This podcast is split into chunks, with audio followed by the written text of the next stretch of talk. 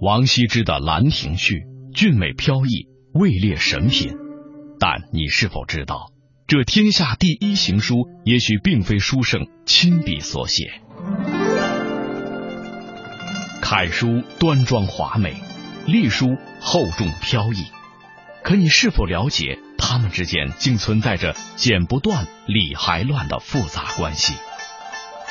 孔子学堂最新策划，北京师范大学书法系主任邓宝剑开讲汉字书法之美、汉字艺术的种种奥妙，向您娓娓道来。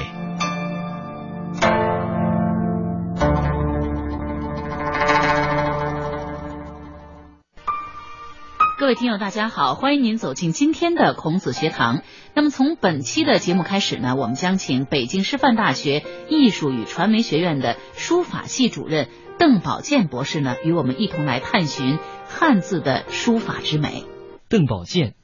一九七六年生于河北宣化，文艺学博士，北京师范大学艺术与传媒学院书法系主任、副教授，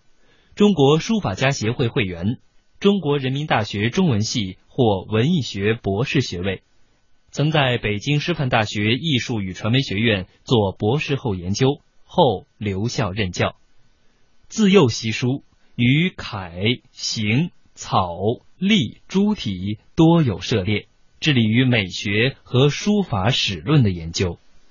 邓老师您好，你好，主持人好。我们的录音间里呢还来了两位学生，那当然这两位学生呢也是我们学堂的编辑。那今天呢我们也是呃由他们呢来替听众朋友啊呃问出自己心中关于书法的一些种种的疑惑哈。那呃从邓老师一走进我们的演播室啊，我就发现邓老师非常的年轻，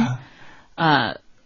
我不知道您是否能够告诉我您是属于七零后的人吗那？呃是七零后，哦，呃，你知道为什么我这会这么问哈？因为我觉得作为一个在书法领域里，尤其是老师来讲，嗯，我觉得您这个年龄似乎有些年轻哈。嗯，而且已经是一个书法系的主任了，我觉得这更是让我觉得非常的好奇哈。因为在我们凡人的印象当中呢，教书法或者是研究书法的人，几乎好像都应该是在五十岁，至少是五十岁以上。嗯，所以我对您本人也很感兴趣，能否介绍一下你是如何进入到这个领域来、嗯嗯来的呢？呃，这可能是您的一个错觉啊、您可能觉得教书法的人，呃，一定会年纪比较大，嗯呃，事实上不是这样的。比如在我所在的专业，北京师范大学书法专业，呃，我的几个同事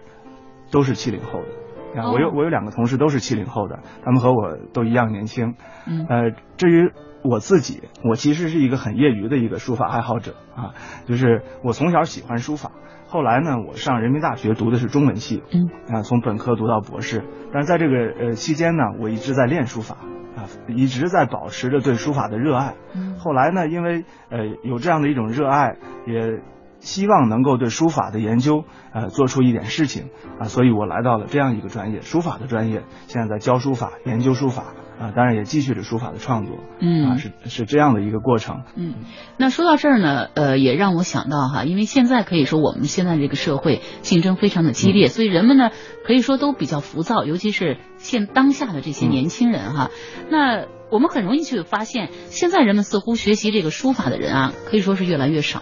因为总是好像是自己给自己找借口，嗯比如说呃借口没有时间啊，嗯静不下心来啊。我想这也是从另一方面可能说明中国的书法艺术所包含的一些意蕴，嗯可能是需要这个定和静的嗯，啊，当然是的还有对它的热爱哈。对对对，啊你刚才又有一个错觉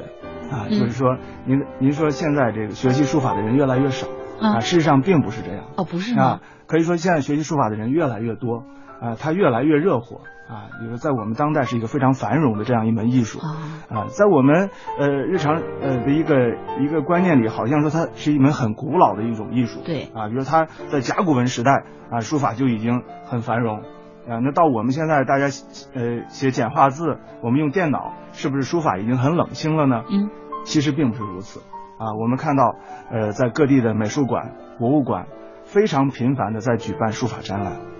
啊，在书店里，我们能够看到各种各样的书法出版物啊，研究性的著作，还有字帖嗯啊，还有书法的杂志、报纸啊，都非常多啊。另外还有书法类的网站有很多家啊，人们都在这个网络上可以很方便的看到书法的信息。嗯啊，所以说呢，呃，这个书法艺术是我们当代啊非常重要的一种艺术形式。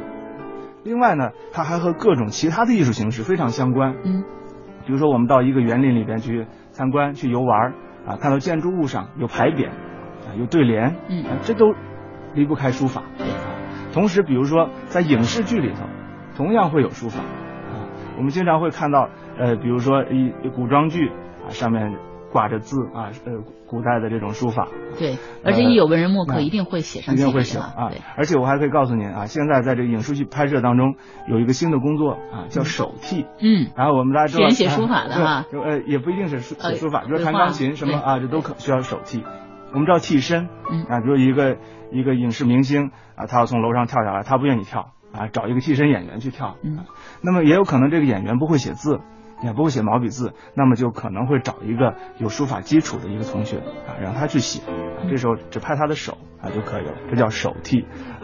我补充一下，嗯那老师啊，可能我理解嗯他刚才的意思啊，其实可能他所看到的这个大家学习书法的这个热忱嗯和人数，就是比不上过去，这对里面是不是有一个这样的一个关系的问题？嗯就是说，在古代中国，在嗯古代社会，书法它是一项这个。呃，文人嗯像学生他必备的这样一项技能，所以嗯他承担的这个书写的这个功能，可能占到非常重要的一个地位。嗯然后嗯现现在我们有电脑，嗯啊，有这个钢笔等等，呃，对有这个纸质的这个书写和嗯电脑书写，它基本上呃完全就是代替了我们日常在嗯书写这个领域里头它要承担的一些任务。嗯所以书法在今天社会，它可能是作为一个艺术的陶冶情操的是这样，一个是这样，角度嗯嗯，对，对实用功能少了，所以可能给我们的一个感觉嗯就是说，尽管书法它呃很繁荣，但是在我们生活中的比重，它呃是象征着一种比较高雅的一种仪式。是这样，您说的非常对。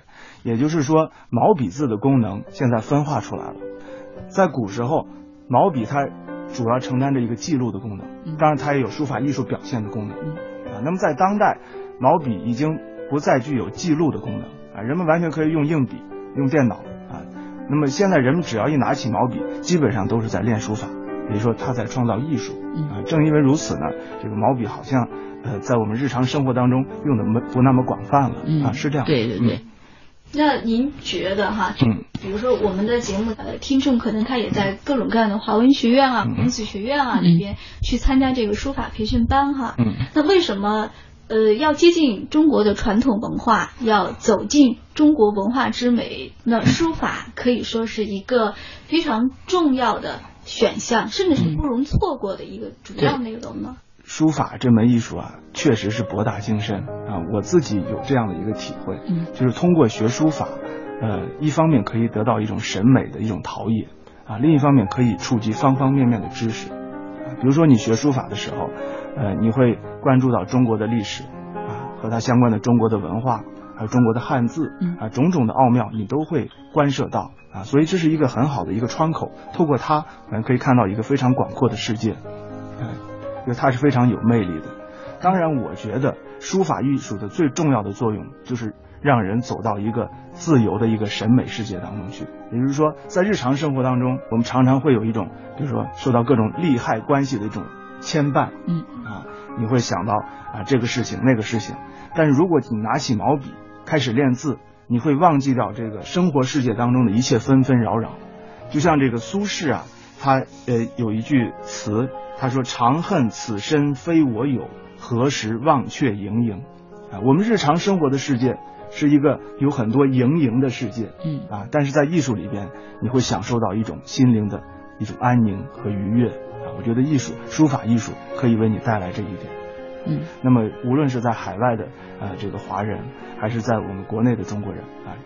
我觉得如果拿起毛笔学书法，一定会受益无穷。嗯，也就是说，书法它不仅是一个技巧性的东西哈，对，不，它绝更不多的仅仅还是书一种欣赏，一种修身养性的嗯法，对心灵的一种东西。嗯，心灵的一种呃陶冶哈，是嗯，